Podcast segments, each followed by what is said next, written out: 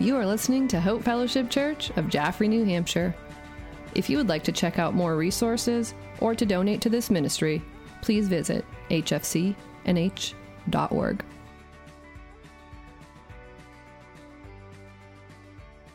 You would turn with me to Hebrews chapter 10, verse 19. We'll begin reading. Let's have a short uh, look at the scripture tonight from this passage. We've been going on in Hebrews, and we've come to this passage that is just so fitting for tonight.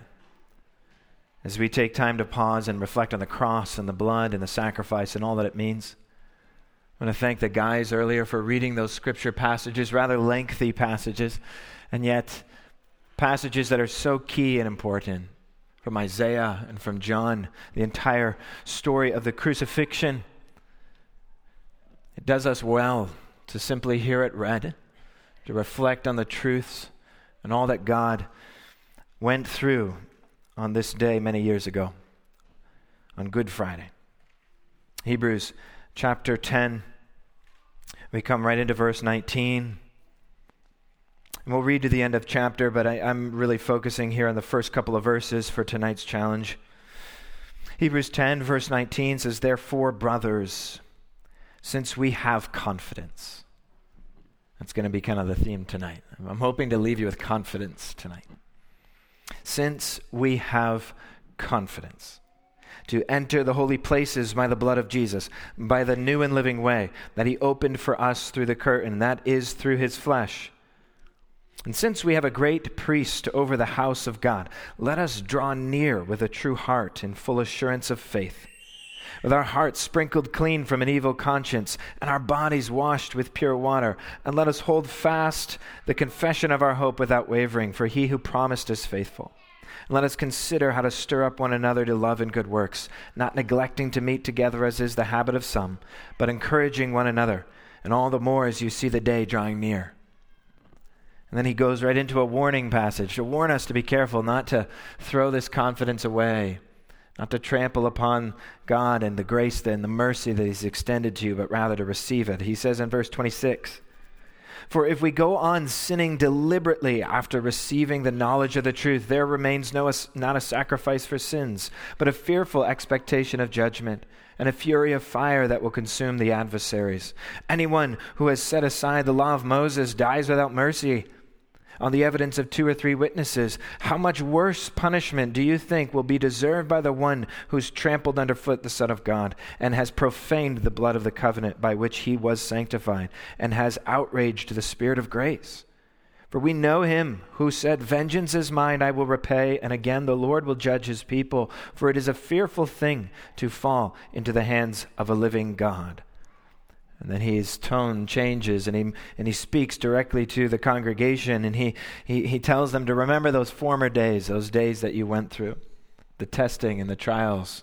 He says in verse 32 But recall the former days when after you were enlightened, you endured a hard struggle with sufferings, sometimes being publicly exposed to reproach and affliction, sometimes being partners with those so treated. For you had compassion on those in prison, and you joyfully accepted the plundering of your own property, since you knew that you yourselves had a better possession, an abiding one. Therefore, here it is again do not throw away your confidence, which has a great reward. For you have need of endurance, so that when you have done the will of God, you may receive what is promised. For yet a little while the coming one will come and will not delay. But my righteous one shall live by faith.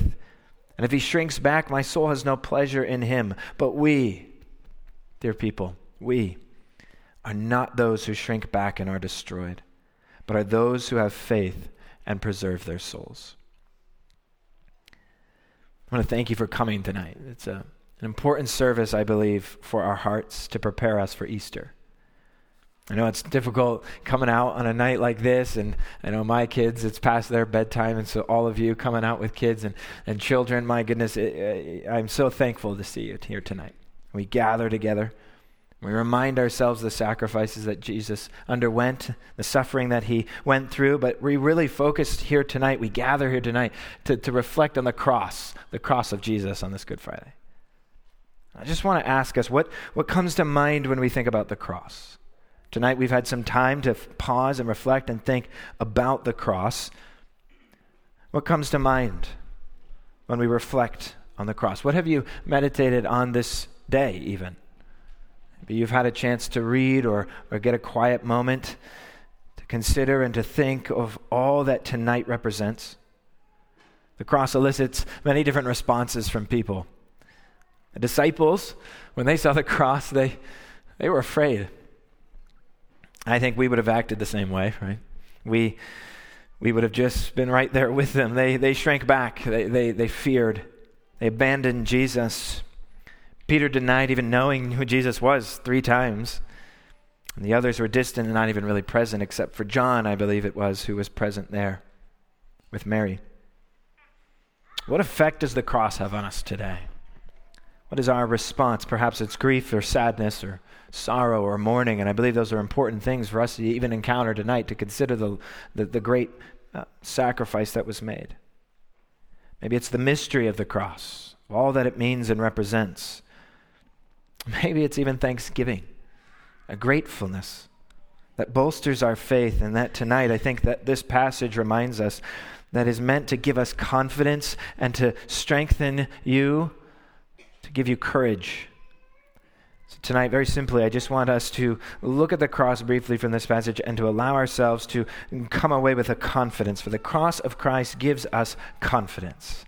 As the passage said so wonderfully, do not shrink back. Don't shrink back. Don't, as it said, do not throw away your confidence. Because today of, of all days is Good Friday. Yes, both the, the worst day in human history, and yet also the best day. The day when Christ took the cross to be the scapegoat for our wrongdoing and transgressions. It was the day Christ took the cross to be killed in our place the day Christ laid down his life for his friends. It was the day Christ took the cross to nail our sins to a tree. It was the day Christ took the cross to pull back the curtain to the holiest of holies. The day Christ took the cross to absorb the wrath that God poured out upon him. It was the day Christ became our substitute, acted as our mediator and intercessor, our perfect sacrifice. The day Christ shed his blood to atone for our sin. It was the day Christ loved us even unto death even the death of a cross. And so, because of the cross, brothers and sisters, tonight we have confidence. We've been forgiven. And because we've been forgiven, as it says in verse 18, there is forgiveness of these. There's no longer any offering for sin, for the offering's already been made once for all. And so, because of that offering for sin, because we are forgiven, we have confidence to enter the holy place.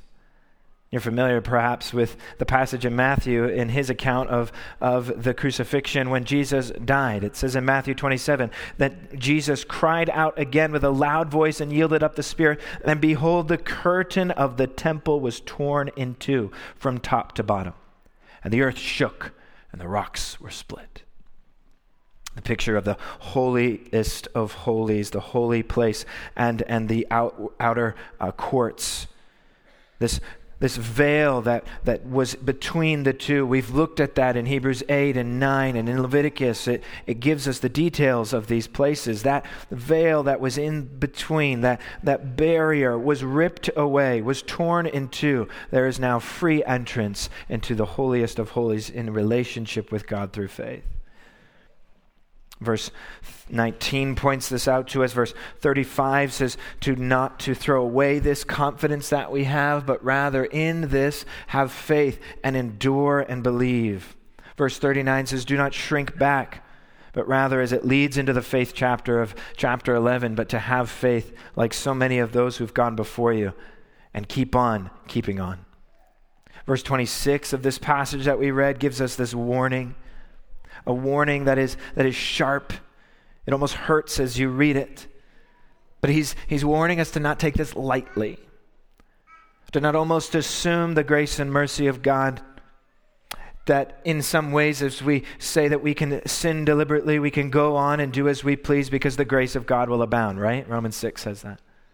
What, you think you can just sin so that uh, as we please, just because God's grace abounds, that, that we're missing the point of what our faith leads us to do. God's grace is extended to us, His mercy is given, the sacrifice has been paid. But don't go on deliberately living in a manner that is contrary to God's word. For he says it is as if we are profaning the blood of the covenant. It is as if we are profaning the grace and the mercy of God. Instead, he says, persevere. Endure through the hardships. Live with faith. The faith that you have will see you through the storms and trials of life, for faith breeds confidence in our living Savior, Jesus Christ. Tonight, we have confidence. Do not throw away that confidence and do not shrink back. We have confidence because of the blood of Jesus. That's what's been pointed out to us already here. Therefore, brothers, since we have confidence to enter the holy places, how is it that we enter the holy places? It is by the blood of Jesus. It is because of the cross of Christ. By the blood of Jesus. Not by means of blood of bulls and goats and calves.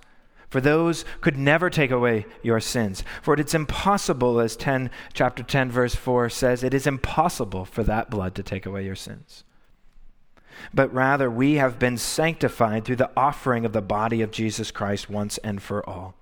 We didn't sing it tonight, but it's a famous hymn written in 1876 Nothing but the blood. Nothing but the blood. What can wash away my sin? Nothing but the blood of Jesus. What can make me whole again? Nothing but the blood of Jesus. Oh, precious is the flow that makes me white as snow. No other fount I know nothing but the blood of Jesus. And one of the last stanzas of that song says, Now by this I'll overcome. Nothing but the blood of Jesus. Now by this I'll reach my home. Nothing but the blood of Jesus. We have confidence tonight because of the blood of Jesus. We have confidence tonight because of the blood of Jesus, but also, as it says in verse 20 of chapter 10, by the new and living way that he has opened through us for a curtain, that is, through his flesh this way has been opened, and verse 21 says, And since we have a great priest over the house of God, this great priest has opened up the curtain, torn it in two. He is our great high priest. As it says in Hebrews 4, a passage we reference often throughout our study here, that we have a great high priest who's passed in through the heavens, Jesus, the Son of God. So let's hold fast to our confession. We don't have a high priest who's unable to sympathize with our weaknesses, but one who in every respect has been tempted as we are, yet without sin. So let us then with confidence. Let us then with confidence draw near to the throne of grace that we may receive mercy and find grace to help in time of need. We have a high priest and because of that high priest, we have confidence to draw near to the throne of God because he opens a new and living way for us to live and walk in. He builds a bridge for us to cross the great divide between God and sinners alike. Matt Chandler has a quote that I stumbled upon this week. He says that the cross, the cross of the battered Son of God, is the battering ram through the blockade into Eden. It's as if there's a relationship that exists in Eden that has been lost. And there's as if there's a blockade in that way that the cross smashes through. The cross of the battered Son of God is a battering ram through the blockade into Eden. The cross was more than a, a device of crucifixion or for death. in its almost upside down nature of the gospel that could use something so terribly wrong and use it for something so wonderfully good. It's turned into a battering ram that smashes through the gates of Eden and restores us back to grace. It reconciles us to the Father. This tree, this old rugged cross that we sang about earlier, is taken, smashes down the door and opens up so salvation can flow freely from the city of God.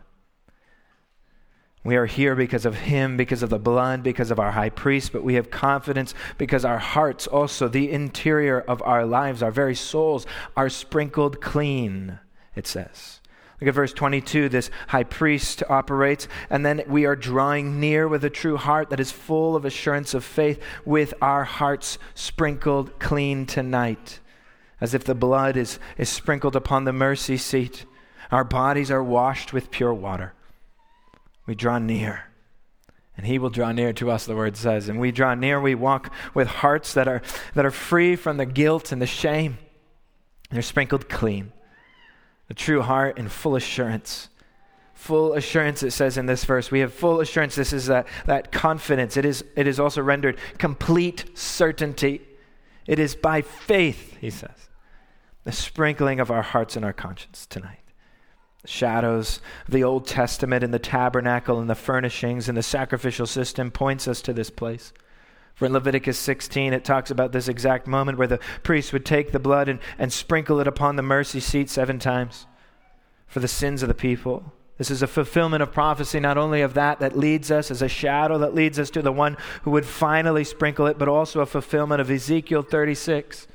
For in the Old Testament, Ezekiel 36 says, I will sprinkle clean water on you, and you shall be clean from all of your uncleanliness and from all your idols I will cleanse you. I will give you a new heart, and a new spirit I will put within you. I will remove the heart of stone and from your flesh and give you a heart of flesh. And I will put my spirit within you and cause you to walk in my statutes. It's as if this land of wilderness and desert has been restored back to a Garden of Eden like it was once meant to be the cross, this death, this cold, this pain, this sorrow gives way to love and to life. The blood of Jesus sprinkles upon the soil of our hearts in such a way that causes something to grow from that stone, for it has been fertilized in a way that now it thrives in a new and living way in which we never have experienced before. New and living way by the Spirit of Christ. Ezekiel 37, the very next chapter, talks about the valley of dry bones. You're probably well familiar with it as the passage says, to prophesy over these bones and say to them, O dry bones, hear the word of God, and I will cause breath to enter you, and you shall live. And I will lay sinews upon you and cause flesh to come upon you, and cover you with skin, and put breath upon you, and you shall live. What an, what an, apt description of what we experience because of the cross, these dry bones coming to life again our stone hearts being cleansed and revitalized in order to now thrive and live. So, since this has happened, since this took place, since we believe this to be true, don't throw it away. Hold fast to it. Hold fast to your confidence and to your faith and do not let it go. This is what the pastor of Hebrews is telling us to do. Journey on. Don't throw away your confidence, he says in verse 35. Do not throw away your confidence, which has a great reward. The devil thrives in these areas where the struggles and the hardships of life and the pressure of your lives is starting to push down upon you and the persecutions and the difficulties, just like the people had experienced. Did you not read with me earlier when it said, Your property had been plundered, your things had been stolen, many of you have been persecuted and afflicted, and yet you rejoiced? He comes in and he tries to steal and to break you down and to strip away your confidence and to cause you to doubt. But yet, God uses these moments of hardship and difficulty to strip away your false confidences and to replace it with Jesus. the places that you were idolizing, Jesus will strip those away. The places and the things in which you are worshiping, Jesus will remove those. And he replaces them with true faith in him and dependence on Christ that is all that is lasting and reliable, the promises of God, the things that have foundations that will stand, the things that are built upon a rock. A better possession, as it is said, that cannot be stolen. Though some come in and plunder your property and steal your possessions, you have, as the passage says, a better possession, an abiding one that cannot be taken away, for it abides to the vine. Have you ever been robbed? you ever had your house broken into? I actually have never experienced this, thankfully, um, but I have talked to others who have. Where something comes in and breaks in and, and messes things up and steals, and someone, maybe a, a thief, breaks in and, and steals all sorts of things and uproots your entire home, and you come home and I've actually heard from, from those who said it, it wasn't so much the things that were stolen or the things that were taken or the things that we do not have. It, it wasn't that necessarily the stuff that they took, but it was the confidence that they stole, the peace of mind, the rest, the safety, the confidence that was taken now at home that you feel unsafe took my peace of mind, it's in a sense. The enemy wants to do this, to break in and steal and kill and destroy and uproot the peace and rest that you have by robbing and stripping you of everything that you trust in of God. He wants to see you. He wants to see you um, fumble around in the darkness, and rather, Jesus comes in as a light shining for you to see what you could not see before, to see what is visible around you and to see what is invisible. To trust in Christ, to be able to see the unseen that, that is by faith. In Christ, because of his sacrifice, I know that I'm safe in his arms. No man can snatch me out of the Father's hand. I have confidence tonight because of my faith in the blood of Jesus, my great high priest, that this cross of Jesus Christ has saved me of my sin. My heart and my conscience is sprinkled clean. I have a better possession and an abiding one, one that cannot be stolen, one that cannot be broken down, a confidence that cannot be shaken, for we have a kingdom that cannot be shaken. Because a king who is alive. The word says he sits at the right hand of the throne of God in power and authority. So do not throw away the confidence that we have in the blood. Do not throw away your confidence that you have in your great high priest. Do not throw away your confidence that you have that your hearts are sprinkled clean. For the blood of bulls and goats can't take away your sin, but Jesus can, and he's done it on the cross. Believe in him. Don't throw away what Jesus saved for you by the giving of his own life. Don't throw away your confidence and faith in Jesus because temporary, transient, visible things have been taken. For we have a home, an abiding one, and a better possession. Do not shrink back. In closing, I want to finish by reading 1 Peter 1. 1 Peter 1, verse 4, just want you to listen and allow your hearts to think upon the things we've heard tonight. It speaks about a hope, a hope that we have, a hope in Jesus that, that can't be robbed and taken and broken or cracked or stolen. It's something that is an abiding hope. It's protected by God and it's more precious than gold. And that's what we have tonight a living hope. 1 Peter 1, verse 3 says, Blessed be the God and Father of our Lord Jesus Christ. According to his great mercy, he's caused us to be born again to a living hope through the resurrection of Jesus Christ from the dead, to an inheritance that is, get this, it's imperishable, it's undefiled, it's unfading, and it's kept in heaven for you, who by God's power, it's being guarded through faith for a salvation ready to be revealed in the last time. So in this you rejoice. Though now, for a little while, if necessary, yes, you've been grieved by various trials, so that the tested genuineness of your faith, more precious than gold, that perishes though it is tested by fire, may be found to result in the praise and the glory and the honor at the revelation of Jesus Christ. Though you have not seen him, you love him. Though you do not see him now, you believe in him and rejoice with joy that is inexpressible and filled with glory, obtaining the outcome of your faith. And what's the outcome of your faith? What's the outcome of your faith if you do not shrink back? The outcome of your faith is the salvation of your souls. Do not shrink back. Let's press on.